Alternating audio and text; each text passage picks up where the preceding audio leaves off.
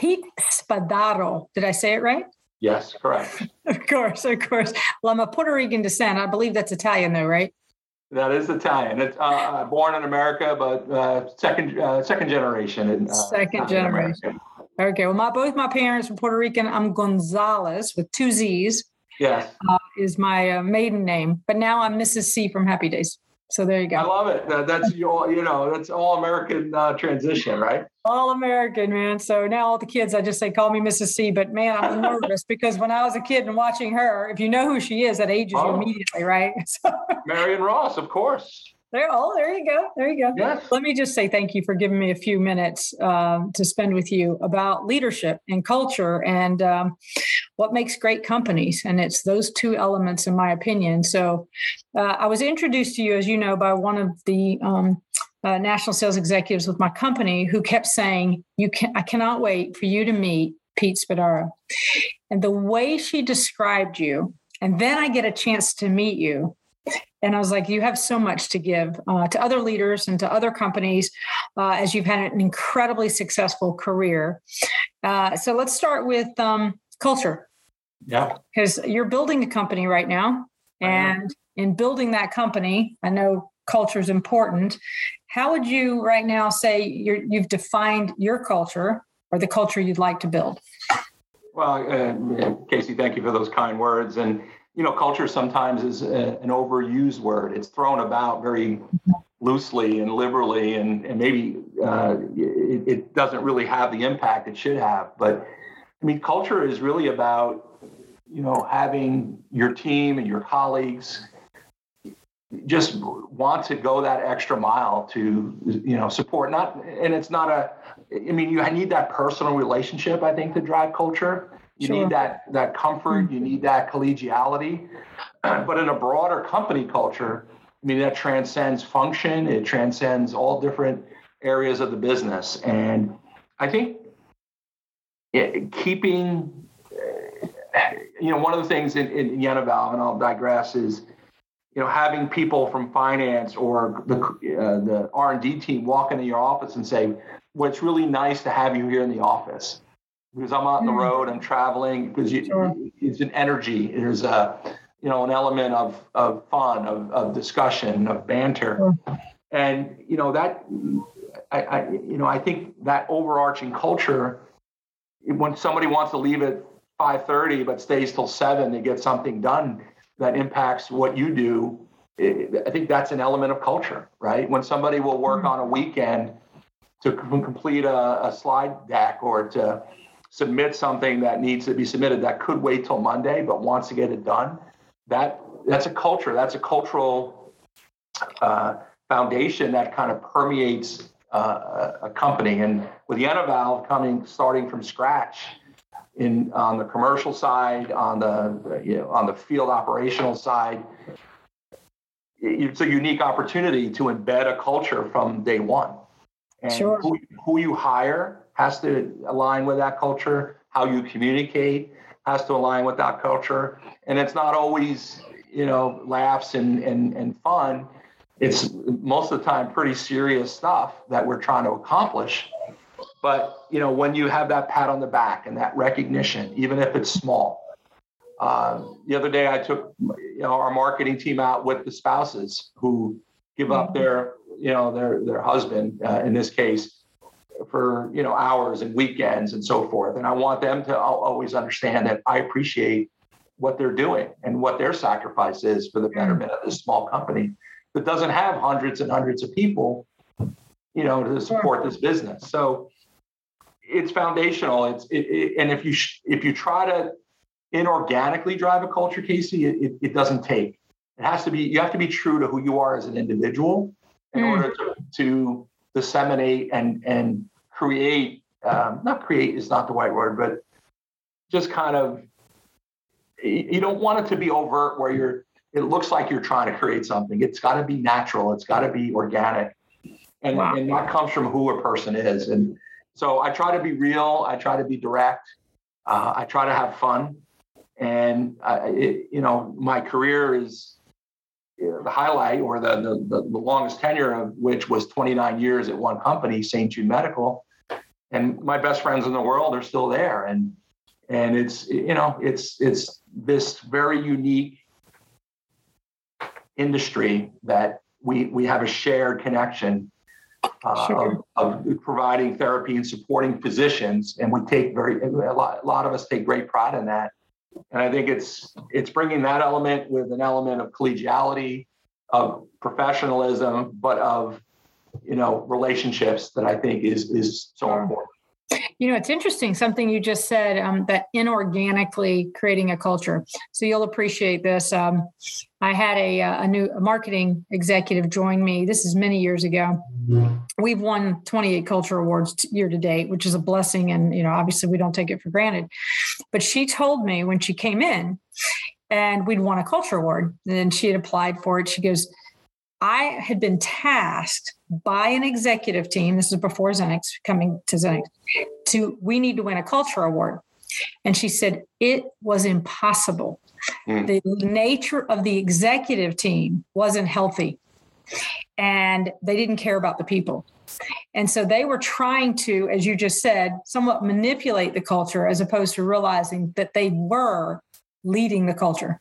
That's right. So I could not agree with you more that it does begin with the leadership team on the kind of culture that's going to get created. Because if we love, value, and honor people and they feel it, that becomes part of our culture. So, has this happened naturally for you as far as being a leader who cared about their people? Because the way Sue described you was uh, just beautiful, uh, by the way. It's beautifully said about you. Uh, but did, where did you learn this? Or is this just who you are?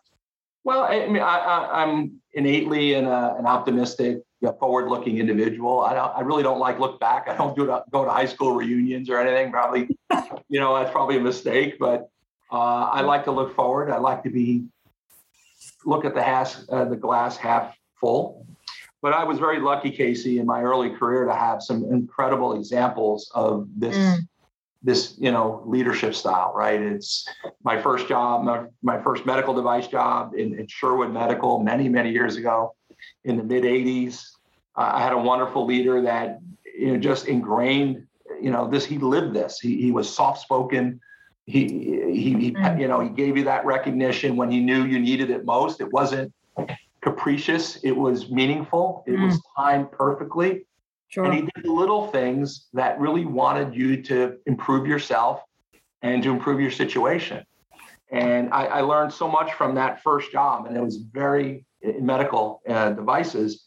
It was it was such a platform for me to to kind of build on and create, add my own touches and my own style to. Sure. Uh, and then uh, following that, you know, my as I talked about my main job at St. Jude Medical, my my longest tenured company, in 29 years in medical devices is a couple of lifetimes. Uh, it's a, it's a long tenure, and I just hit the jackpot with leaders there that wow. continued building on what this this gentleman at Sherwood Medical did, and uh, things like I, I, got promoted from director of sales to VP of sales on stage at a national sales meeting. I mean, it's I mean just things wow. like that. Uh, we we would do meetings with the spouses away uh, and, and, and, for a weekend, right? We'd, we'd include, sure. it was a family event.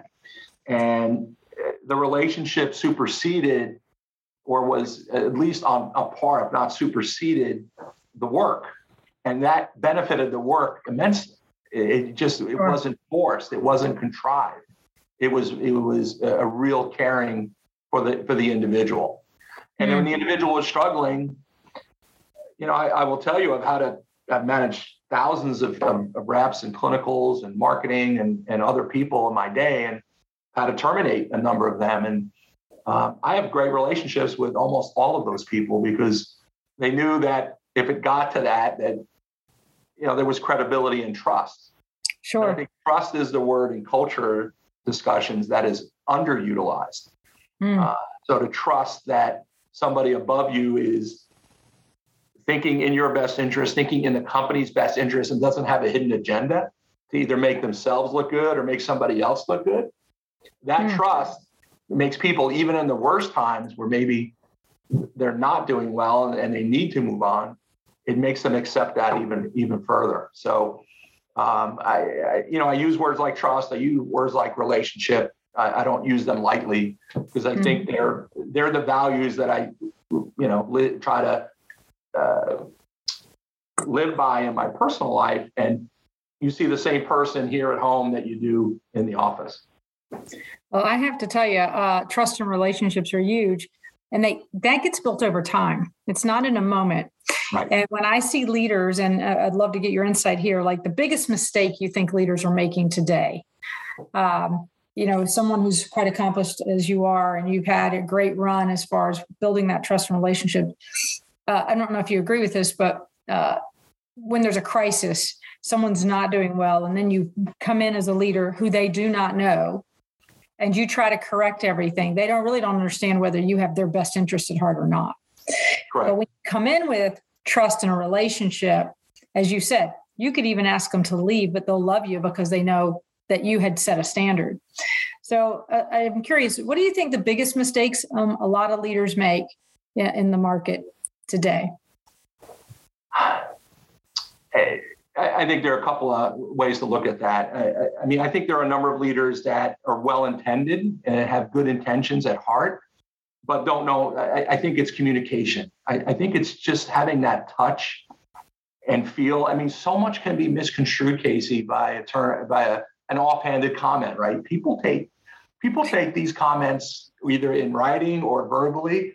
Right. Uh, they take it to heart, right? And imagine an offhanded comment or something that was not purpose. I think there's too many throwaway words. There's too much mm. noise versus really making what you say meaningful and having mm. things that you say and communicate, especially in writing, have purpose and to yes. look at it. I think we rush. I think we're in such an immediate gratification business environment. Mm-hmm. In a small company, we're stretched really thin, right? We don't have tons of people here. Sure. So I am very purposeful to take a beat and to make sure I know what I'm communicating. And I think leaders trying to show their their position or their I, I think they authority, power, their authority, power, whatever yeah. you want to call it, their knowledge, right? Yeah. I, I think over communicating and miscommunicating is one. Mm-hmm. And I mm-hmm. think it's overestimating what they know versus what somebody that might be a subject matter expert or somebody that's doing their job every day knows, right? right? So, and and, I, and the third one it's kind of a, a, cliche, but it's it's just not listening. Um, I mean, I like to go into conference calls and meetings and and just sit there and listen, mm-hmm. and and, uh, and I, I think there's also over inclusion of people of leadership in day to day functions. I think we talk about trust and showing trust is allowing accomplished people to do what they do right without right. looking over their shoulder so i think communication i think uh, being purposeful in what you say and how you communicate mm-hmm. uh, i think overestimating uh, a leader's value uh, you know maybe and, and, sometimes you have to jump in you just have to to, to weigh in and you have to kind of sure. take over but you have to use that very sparingly because that goes to the whole culture of trust. Sure. Well, you know, I have probably learned as much from good leaders as I have learned from bad leaders. have you ever encountered a bad leader or had to report to one that wasn't necessarily the best? Yes, uh, several times. And, you know, bad is a arbitrary word. I mean, bad, some are malicious, some are yeah, yeah, yeah, yeah. mean and, and mean spirited. Some just uh, uh, are empty suits that don't know what really what they're doing and are in over their heads. So I, I look at bad subjectively, uh, but I, I, do recall one specific leader that just would, would not open the, their, his thinking to, to different ideas that were just so set in their ways and had such a parochial mindset of how things should be done that it just crushed the spirit of the organization. Man, I got to tell you, um, talk about crushing the spirit. I mean, so my uh, again, I, I learned from the bad ones as well as the good ones. The bad one, what I remember is crushing the spirit, and I also remember you should never. And they would critique in public, right. and to me, that is the death of loyalty. Who would want to be around you if you critique them in front of their peers? So it's always about praise in public, critique in private. um, and allow people to be seen in a different manner um, it, to, in a positive manner so that they know that they're in a safe space but i mean i've been in boardrooms where the, the the the president just annihilates everybody in the room yes and it doesn't serve well. Nobody wants to stay. And you certainly don't get loyalty and trust. And I think we started with that, right? It begins with trust, relationship. So, um, so I had to, uh, I had to dis- determine for me, my future as a leader would be always praise in public. Always. Well, I, I couldn't agree more. And, and, and, and also, you know, praise in public and, and the small, the small thing when you don't expect it is the small praise, the small mm-hmm. acknowledgement, right? Even if right. it's just whatever it is. And and I, I, I do believe in recognizing with you know money or gifts or dinners or you know getting the spouse included. I, I think there are tangible ways to do that, but sometimes just the the, the small gesture or the small acknowledgement of something in a unique way, not just good job, well well done, but in a unique way. You did that differently. You're mm-hmm. growing. I really I really liked what you did, and you have to because you have to change it up. It just can't be rote and contrived, right? right? It's got to be it's got to be like you said. Think about things you're saying that turn of a phrase that one time could really mm. make a difference in somebody's development. You know, I don't, I, I got to tell you, you just reminded me the power of our words, right? And I'm, I'm in the middle of writing a book and you'll appreciate it, but yeah. where words are wisdom or words can be weapons. But when you're a leader, the words land so much heavier on a human being where they literally, I mean, one thing I learned about uh, from a leader was I'd get voicemails and the voicemails were the most beautiful voicemails you could imagine. Like you wanted to keep it and you wanted to share it with your spouse. Like, listen to what they said about me. And I thought, man, what a beautiful thing because it's captured, number one, and, and, and very purposeful too, by the way. And so, um, but I think something you just said that resonates for, with me is because I'm about personalized um, uh, compliments and personalized gifting I believe, you know, I'm a huge fly fisherman, right? Sending me something from fly fishing to say, hey, you did a great job, and etc. says you really care. And right. something that small can have that much, but the words matter uh, without a doubt. And I think, um, especially if you're in a leadership position, and to be really extra careful about what you say and how you say it. Well, and it also goes to listening, right? It, uh, yeah. One of my young marketing people was taking his wife to San Francisco, told me the hotel when they arrived, they had a bottle of champagne in the room. Yeah. So you're listening. You're not just, you know, it's it's more than this job and this company. Sure, I've had uh, fr- uh, employees with the, having an anniversary, and it shows up at the dinner. The tab's been taken care of. Exactly. I just talking, going, "Oh, where you going to dinner?" You know, they have no idea what the intention is there. Um, if you could, let's start over. Like start all over. You're now a new leader. I know that's a while back, not too far wow, though. That's right? a while. Yes, it is a while. I didn't mean to so like that's not that far because I think I'm older than you. So it was just. Oh, oh trust me, you're not. we'll, we'll, talk offline. Yes. so when, when we're not being recorded as to our ages, um, but if you could go back and say the one mistake you made personally mm-hmm. made at one point where you had an aha moment, did you have that, or has it always been pretty easy for you in leadership? Uh, it, has been natural. It hasn't been easy. I mean, I think there's a difference between natural and easy, right? Uh, the sports teams, I, I in in school, I invariably was, was the captain or the. It just came. It just was innate or mm-hmm. instinctual. I don't know if that makes sense or not. Right. um, yeah, there were there were aha moments throughout, and it, it to me, I have aha moments now. After me too. Yeah. Forty years almost, right? It's uh, because you come into you come in the in the view with different teams and different bosses, and you, learn things that you didn't you really didn't expect to learn.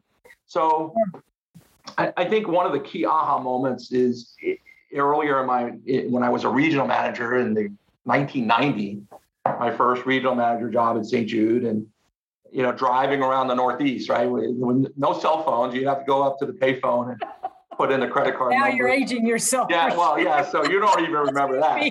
Uh, I do, I do. You pull up to the to the phone, the car was window height, and right. you put it put in the AT and T credit card number.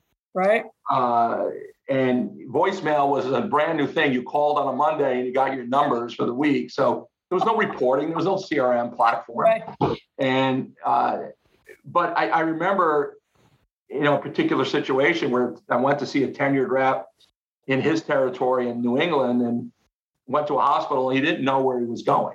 I mean, he didn't know his way around the hospital. Mm. So, and I, I, think the, I mean, for me, and I didn't necessarily, I mean, I, it was, it was an opportunity to challenge in a, in a professional way. And I, I didn't take, I didn't take that opportunity. And mm. I, I, and I, he was, he had some other challenges in his life and, and whatever. And I, I, the aha moment for me was I do more damage by not helping them, by not addressing things when it mm. happens versus soft soaping it or, or waiting uh, to dilute the impact of it. You want to mm. take advantage of impact moments.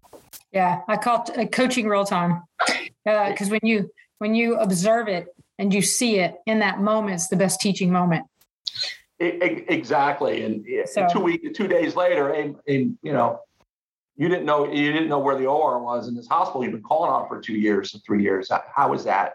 If I had handled it in the car and like not in front of a customer or anything ever, sure, sure, in the right time at that moment, I would have done more for that rep and the company than handling it the way I handle it. So that was an aha moment. You can maintain your culture and maintaining your culture through delivering difficult conversations and difficult news is it, that permeates all of that.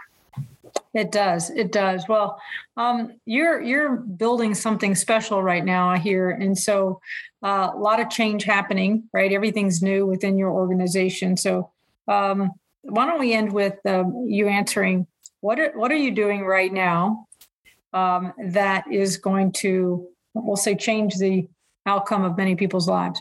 Well, I, I, I am in a very fortunate position at this stage of my career to be leading the effort to launch a device and a therapy that doesn't exist today for a, disease state called aortic regurgitation, which is only treatable right now by open heart surgery. And it's and open heart surgery is very good and very successful at it, but our first indication will be in high risk patients who have no option. Mm. Surgery is not an option. So we have a transcatheter aortic valve that's specially designed to treat aortic regurgitation. And it's the only one of its kind in the world. Everything else is used off label, and the success rates are very mediocre, if not low. So I have an opportunity now to launch commercially. We are commercial in Europe. We're making an impact in, in patients' lives that had no options. And I, I also have a chance to launch a team uh, globally and into markets globally that uh, this disease state is is actually much more prevalent than it is in the United States. So imagine being able to be responsible for launching a therapy and and also putting people in jobs to support the therapy that could be a just a seminal moment in their careers. So wow. the patient impact, the people impact from a company perspective, right? I mean, there aren't that many opportunities within a small company you have a chance to launch something this good and this this powerful into sure. an underserved uh, disease state. So that again, uh, the device is brilliant. Uh, the, the our, my uh, collective leadership team uh, that I work with uh, is outstanding. The board is is very supportive. Uh, and now we have to execute and make sure that we don't miss the opportunity. I have physicians calling me from different countries that say, when can I have this device? And I can't provide it because we don't, we're building up our, our capabilities. Oh my goodness. And it kills me because it's like there's a, some mother or father out there uh, that is 75 years old that is has a lot of life to give and doesn't have op- surgery as an option, and I I can't I just don't have enough product or people to send to Brazil, which is the example I'm talking about, in order to launch this product. And imagine by the fact of who, where you live and where you were raised, and, and even in the United States, I can't. There are certain. I mean, in the United States, we can refer to clinical sites, right? There's right. a little bit more you can do there. Sure. Europe as well, where commercial, we can refer patients if they really want this. But you know, it's it's frustrating to me to not be able to provide something I know will help people. That is, uh, by the way, what a blessing it is to have a career where you know that you, when you mentioned patient, and I appreciate you said there's a mother or father, these families, right, that are going to be impacted by what you're doing, that's just got to be incredibly fulfilling for you. On top of the fact you're just an amazing man, an well, amazing guy. Thank you. I appreciate it. I, I, you know, I, I hope so. I, I you know, I want to be amazing for my wife and four kids and my adult four kids and my two grandchildren, and uh, that's the priority. But yeah, like I said, being true to the, what I am here with the family and what you hopefully see in the office sure. is not that different of a person. And I think that's the consistency I strive for.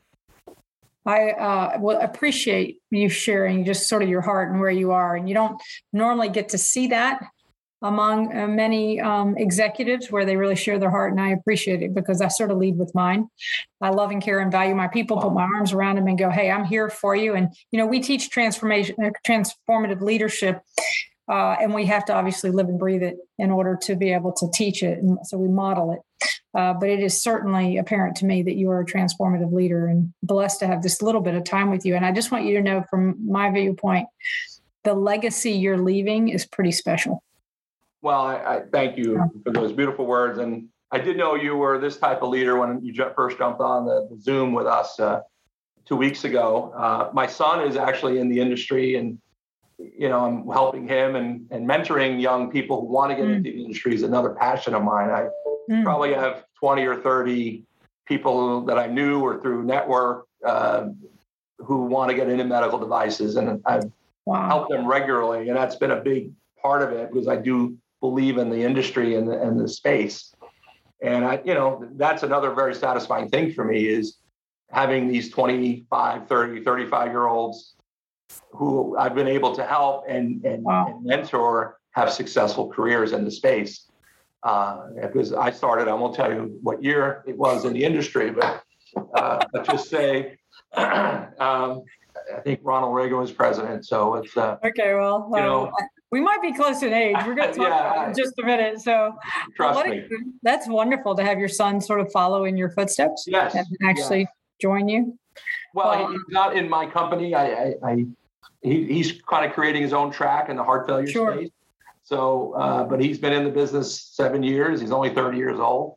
Oh, his first child recently. So, uh, but you know, I see a lot, a lot of me in him, and sure. Uh, and it's harder when it's your own kid to to, hmm. counsel and coach, right? And uh, so, but uh, no, it, has been a rewarding career. I, I appreciate your kind words, and uh, I, I know you know from Sue and uh, and just talking to you that you're this. You you and I have a, a similar mindset. Excellent. Well, I, we might be kindred spirits in the leadership realm for sure. So hopefully we can uh, meet in person soon. Yes. But thank you for just the few minutes with you. Uh, My pleasure, Casey. I enjoyed it. What thank a blessing. Take care thank of yourself. You. you too now. Be well. Thank, thank you. Bye.